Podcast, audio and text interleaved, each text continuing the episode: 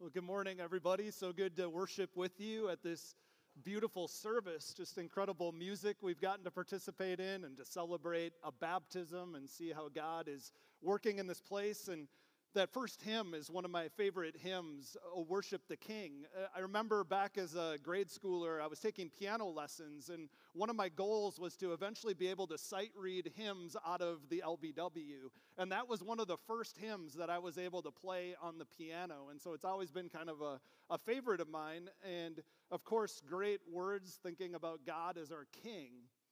But I started to think how when we think of God as a king, sometimes it can make him feel kind of unapproachable, kind of almost too holy. Have you ever thought that before? Maybe like, God just merely tolerates me. I've disappointed him in so many different ways. And so, God just kind of puts up with us. And what I want you to think about this morning is that God doesn't just tolerate you. He doesn't just put up with you. In fact, he loves you beyond imagination. Like this morning when you wake up and maybe you go in and you're getting ready in the morning and you look in the mirror and you're like, doesn't look so good today. And remember what God says about you. He says, you're not just good. He says, you're very good. And that he has good thoughts for you. And he has good plans for you. And it's out of his grace and his mercy that he has that loving outlook. And so don't ever forget, yes, God is king and God is sovereign over everything, but he also is a personal God who loves you beyond measure. And so I think that's something we need to remember each and every day, just the amazing grace and mercy of God. So we're finishing up a sermon series today called The Games People Play. And if you've been with us for a number of weeks, you'll know we've been just focusing on some very popular board games that many of us maybe grew up playing or games that we like to play with our family from time to time. And I think what we found is that these games have some important lessons that they teach us. But they're not just important lessons because they're also consistent with what the Bible teaches. And so as we've dug into a few of these games, we've seen God, I think, communicating to us about our relationships, about our faith, and about our daily life. If you were with us when we kicked the series off, we looked at my very favorite board game, which was Scrabble. Scrabble's a game that's kind of like a crossword puzzle. And some of the lessons we talked about are how it's important for us as the body of Christ to remain connected together, that we're better together. And when we use our gifts and our talents that God has given us in different unique ways, well, then we can best further God's mission in the world to introduce people to Jesus and to spread the gospel far and wide. If you were here last week, we looked at the game Battleship, and we talked about how important it is for us to be good, maybe not just good, but to be great at conflict resolution. Because every one of our relationships means that there are multiple sinners coming together. And because there is sin in every relationship, it means there's going to be friction, and there's going to be division, and there's going to be conflict. And kind of the thing that's problematic is that oftentimes the church, the large C church, can be some of the worst at conflict resolution. And it really is a poor witness to the rest of the world. And so we saw how throughout Scripture, God teaches us to become the very best at conflict resolution. And he took the first step in sending Jesus for each one of us. Well, today I want to close the series out by talking about another game, and that game is Clue. Now, hopefully a majority of you have maybe played Clue or at least familiar with the game Clue. It's been around for quite a while. It was invented in 1944. And it's been at the top of the game charts almost ever since. Now, a little refresher, Clue is a game of mystery and intrigue. And every character in the game is a suspect in a murder that's taken place. Now, within this game, each time you play, there are 324 different possible conclusions that are possible. 324 different outcomes that are possible. And you have three variables that you're trying to figure out. You want to figure out who did it, and where did they do it, and with what weapon did they use and you play the role of the detective, trying to solve the crime before any of the other players. Now, if you've ever played this game before, or if you saw the campy 1980s movie, you'll recognize the structure that is always used when you think you figured out the crime. You would say something like, I believe it is Professor Plum in the living room with the candlestick. And you hope that you've figured out the crime in the best way. But I was thinking about how we could use that same structure and we could play a game of biblical Clue. So I'm going to test you out for a moment. You don't have to talk to anyone. You can just play in your head. But if I were to ask the question, who defeated Jericho? Think through those three variables. What I hope you would conclude is it was Joshua around the walls of the city with trumpets. So let's try another one. Who defeated Goliath? I heard people say David. Yeah, I don't know. Maybe the place is a little more difficult. It's the Valley of Elah, and he used what? Slingshot, right? And I think also that our life can be like a game of Clue. And the reason for this is because we are surrounded day to day with many mysteries and many questions. Really, oftentimes it feels like we're on a quest to try to find purpose and to try to find meaning and to try to find fulfillment.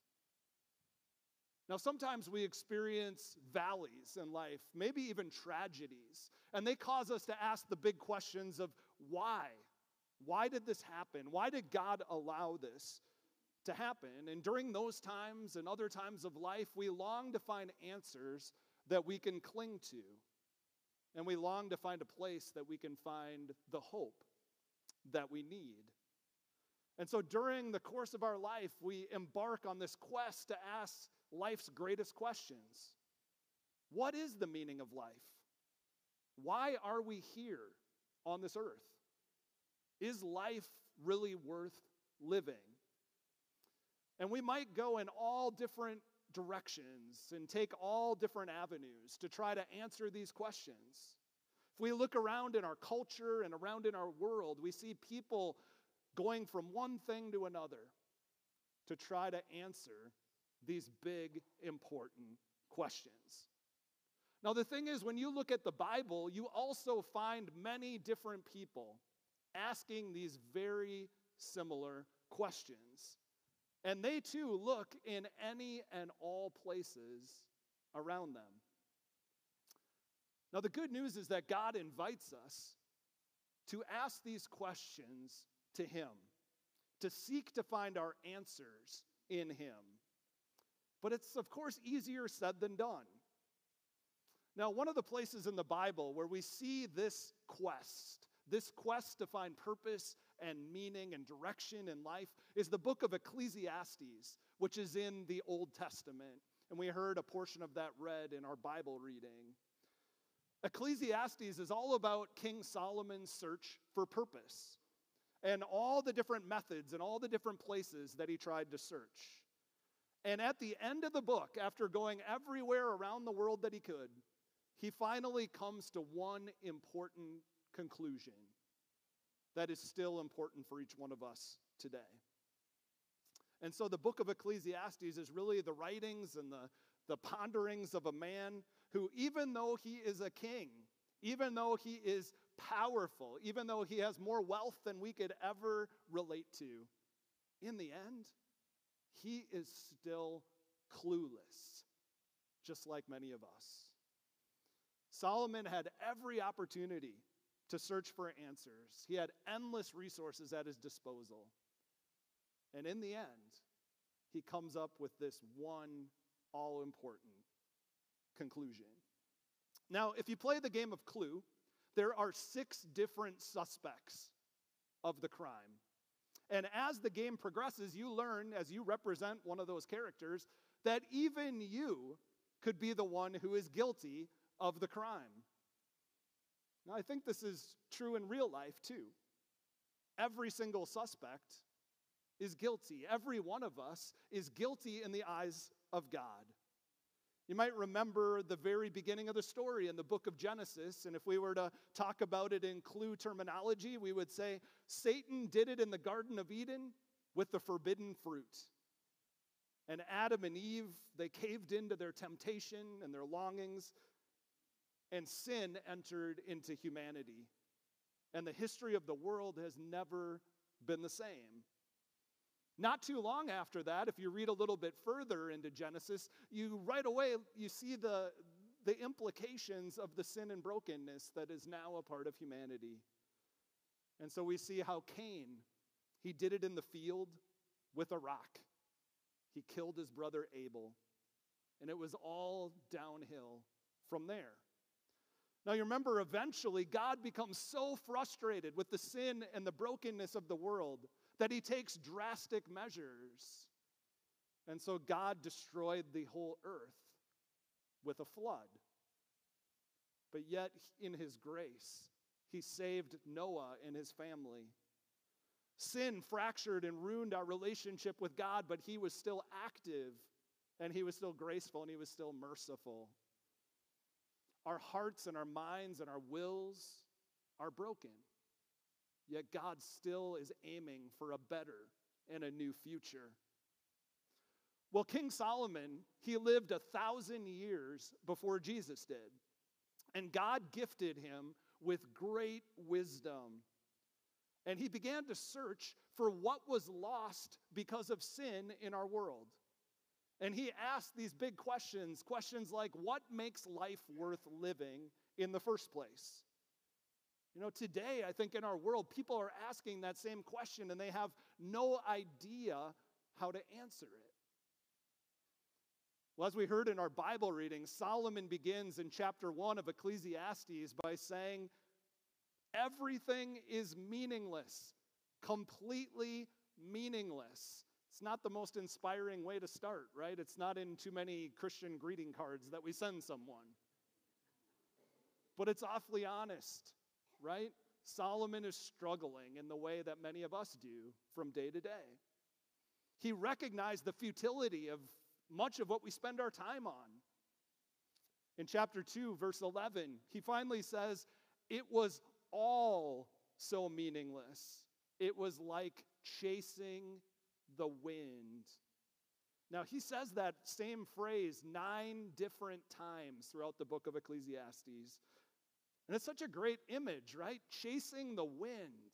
Is there anything more pointless than that? I mean, do you ever feel that way? Like you're just chasing after the wind from day to day? Well, the truth is, anything that does not bring glory to God is ultimately like chasing after the wind. Ultimately, it is meaningless in the scheme of eternity. Now, just like Solomon, though, we try everything under the sun. We try to look every place that we can, and we come up with very few answers. And so we, too, can feel lost, and we can feel disconnected. And in the end, we can feel like we're chasing the wind. Now, in the game of Clue, there are 9 different rooms where the crime could have taken place.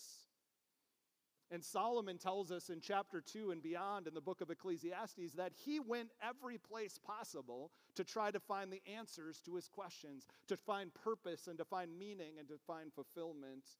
So he scoped out all of the neighborhoods of his city, and he went to all of his houses and all of his palaces, which are beyond anything we could imagine. And he went and he searched through gardens and parks. And he was still trying to find the place that would bring him peace and meaning. Well, then it says that Solomon traveled to foreign lands. He could fly anywhere on earth. And yet he still came up empty. You know, when you think about it as human beings, it's amazing where we will go oftentimes to try to find meaning and purpose. Some people choose to climb up mountains. Other people choose to ski down mountains. Some people move to the country. Some people move to the city. People are on a perpetual quest to find their meaning and to find their purpose. Now, sometimes we eventually end up going to places that compromise our morals and our values and our character. And eventually, in those places, we feel empty and we feel meaningless and we feel at a loss. Again, it's just like Solomon said, it feels like we're chasing after the wind. Now, in Clue, there are 6 different sinister instruments that can be used to commit the murder. You've got the rope, the lead pipe, the knife, the wrench, the candlestick, or the pistol. Now, if you were with us when we kicked this series off a couple weeks ago, we passed out Scrabble tiles. So for a moment with the staff, we were thinking, well, maybe we could pass out little weapons. We thought that was a horrible idea, so you'll have to use your imagination. Look what I got at church today. But Solomon, in his time and in the book of Ecclesiastes, he explored every method that he could to find fulfillment and to find peace and meaning. He tried education, he tried knowledge, he tried wisdom. He studied every book he could find, and he only found emptiness. Well, then he tried pleasure. And imagine what he had access to, the best art, the finest clothes, the best books and entertainment, the best vacations. He could have anything he wanted, but he said it still left him incomplete. Well, then he tried work. I mean, what does a person get for hard work, he asks. He said, really nothing, because you have to leave everything you earn behind one day. He tried political power. He consolidated empires. The Bible says there were 40 years of peace on earth. I'm not sure there's another time in all of history where there were 40 years of peace in a row all over the earth. But even though he was able to accomplish that, Solomon still was searching. He tried wealth. He was richer than any person to ever live. The Bible says the Queen of Sheba came to visit, and she was blown away by his riches. Yet in chapter 5, verse 10, Solomon says, those who love money will never have enough. This is the guy who has the biggest bank account in history. Those who love money will never have enough. How meaningless to think that wealth brings true happiness. Well, he tried romance. He had 300 wives and 700 concubines, and he still felt alone. Maybe it was trying to remember 1,000 anniversaries. It'd be a tough task, right? Be the most popular guy at the flower shop. In the same way, though, I think we have the tendency to be restless in our search, jumping from thing to thing, place to place, opportunity to opportunity, trying to find meaning. It reminds me of a fisherman who was fishing off a pier, and he caught a whole stringer of little sea bass. He was feeling pretty good about himself, and so he was walking back to his car down the pier, and he came across a man who had just come off a boat, and he had caught this gigantic marlin. It was like the size of him. And the man with the little stringer of bass looked at him, and he said, only caught one, huh?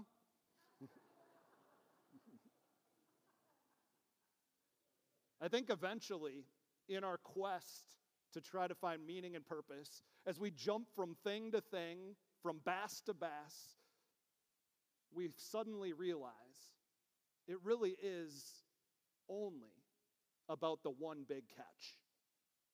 It's like the parable that Jesus once told about the pearl of great price, the man who sold everything he had for that one big catch. After a very complete and thorough search, Solomon comes to a big conclusion. He's had this very depressing and discouraging quest, and now is the glimmer of hope. Chapter 12, verse 13. Here's what Solomon says. Here is my final conclusion. Fear God and obey his commands. He's tried everything under the sun. And he says, in the end, fear God and obey his commands. You want to know the meaning of life? You want to find purpose and fulfillment? Respect God above anyone else. Have a healthy fear of him even. And then obey God, because in the end, you will stand only before him. And you see, what Solomon has found, and he's trying to teach us today, is that without God at the center of your life, you don't have a clue.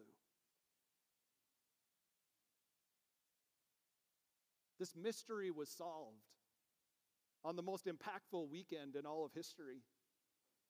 The beginning of the weekend was that Judas, he did it with a kiss in the Garden of Gethsemane. And he betrayed his friend Jesus.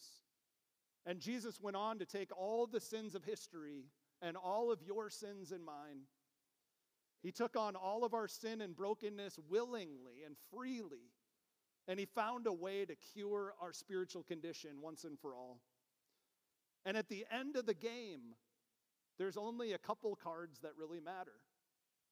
And that's this. Jesus did it at Calvary on the cross. Now, do you know that, not just in your head, but in your heart? Do you know that personally? Have you experienced that good news for yourself? Or are you still trying to make your way through a stringer of sea bass, jumping from one illusion to another? You see, the ultimate answer to life is found in the cross. We're invited to put our trust in him. And in doing so, we will find the most incredible meaning and purpose. But church, it doesn't stop there. Because when we understand that amazing truth, when we experience it for ourselves, we have a new responsibility. We need to help others get a clue. Because our world and our country and our community is full of people who are searching for answers. And when you've found the answer, you simply can't keep it to yourself. And it's because people's eternities are on the line. And so as we seek to respond to God's amazing grace, I think there are three things that we need to keep in mind today and into the future. Number one, remember John the Baptist. He came to prepare the way for Jesus. And he was preaching and he was baptizing until Jesus came on the scene. And in John chapter 3, verse 30, he says this amazing thing. He says, "He must increase, but I must decrease." There's other translations that say, "He must become greater, and I must become lesser." John models for us what spiritual maturity looks like. The more we experience God's grace, the more we grow in our faith, the less it's about us. You see, when we understand the seriousness of the situation, that people without Jesus are lost and they're destined for an eternity apart from God, then we start to realize that my wants and desires and preferences really matter less and less and less. Now, we know churches are often notorious for expending all sorts of energy fighting about insignificant things. The color of the carpet, which song we should sing or not sing, what people should wear or not wear. Meanwhile, people around us within a stone's throw are perishing without Jesus, and that should break our heart. We need to ask ourselves, are we content to just come and play church on Sunday morning while people are lost and dying all around us? Are we going to be so inward focused that we completely miss Jesus' commission to go out and make disciples? You see, church, real spiritual maturity means sacrifice. It's not one of our favorite words, right? Sacrifice is hard. Real spiritual maturity means sacrifice. It's recognizing that in the end, it's not about me. It's about my neighbor who needs Jesus. Now, sacrifice means giving up sometimes something we love for something we love more. I'll say that one more time. Sacrifice means giving up sometimes something we love for something we love more. So do we love Jesus and his mission more than our own personal preferences? Church, we have the greatest gift that's ever been given in the history of the world, and we simply can't keep it to ourselves. It leads to number two. Because of the gift of Jesus, we are called to invest and invite. Our tendency as people who are church people is to hang out with each other. Sometimes we call it the holy huddle or the Christian bubble. And it's just natural, right? We like to hang out with people who are like us and believe the same things as us. But the thing is, Jesus calls us to get outside our bubble and to go reach people for him. He says, go and make disciples of all nations, not just where you're comfortable. And so what I want you to understand is that you are going on a mission trip this week. And before you say, well, I haven't bought my plane ticket and I forgot to pack and I don't have a permission slip or whatever else. You're going on a mission trip wherever you go this week. Your place of work, your school, your neighborhood, anywhere you go in the community and beyond. You're called to be a missionary. You're going into the mission field. There are people who need to experience Christ's love through you. You're going on a mission trip. And we want to hear how it goes. Come back and share with us the stories of where you see God showing up. Now, before you get too bogged down and that sounds too complicated and I'm not qualified and do I need to go back to school, it simply starts with building relationships, investing into others. Go meet a neighbor that you've never met before. Invite somebody over for dinner. Invest in building relationships. You don't need to make it more complicated than that. Just get to know someone better. And then the second step is be willing to invite. When the Holy Spirit opens the door, be ready to invite them to come to church with you, to come to your small group, come to the block party in September. Invite them to join you. Third and finally, I think every one of us each day should ask the question, what's your next step? What's my next step? Because following Jesus is always a growing experience. We don't graduate this side of heaven. That's why our mission statement here at Calvary is leading people into a growing relationship with Jesus, not a static relationship with Jesus. No, following Jesus is a growing experience. Whether you've been a believer for 95 years or 95 days, there's still another step that you can take. Now, I love how at Calvary we have such a diversity of ages and backgrounds and experiences. And I've so enjoyed hearing people's stories, especially people who say, you know, for 70 or 80 or 90 years, I've been following Jesus. And yet I'm excited because I'm still growing in my faith. There's this contagious joy and excitement when people realize that God's not done with us yet. Healthy things always grow. So how will you continue to grow in your relationship with Jesus? Maybe it's finding a new way to serve. Maybe it's coming to our Bible classes that are starting up in the fall on Sunday mornings. What an incredible opportunity. Maybe it's joining a small group. We're going to be kicking off small groups in January, and I'm so excited. How are you going to take another step of faith today, and then tomorrow, and then the next day? You see, in Jesus, we have the answer to life's greatest questions. Don't take it for granted. Don't sit back and coast. Jesus wants you to be on an adventure with him.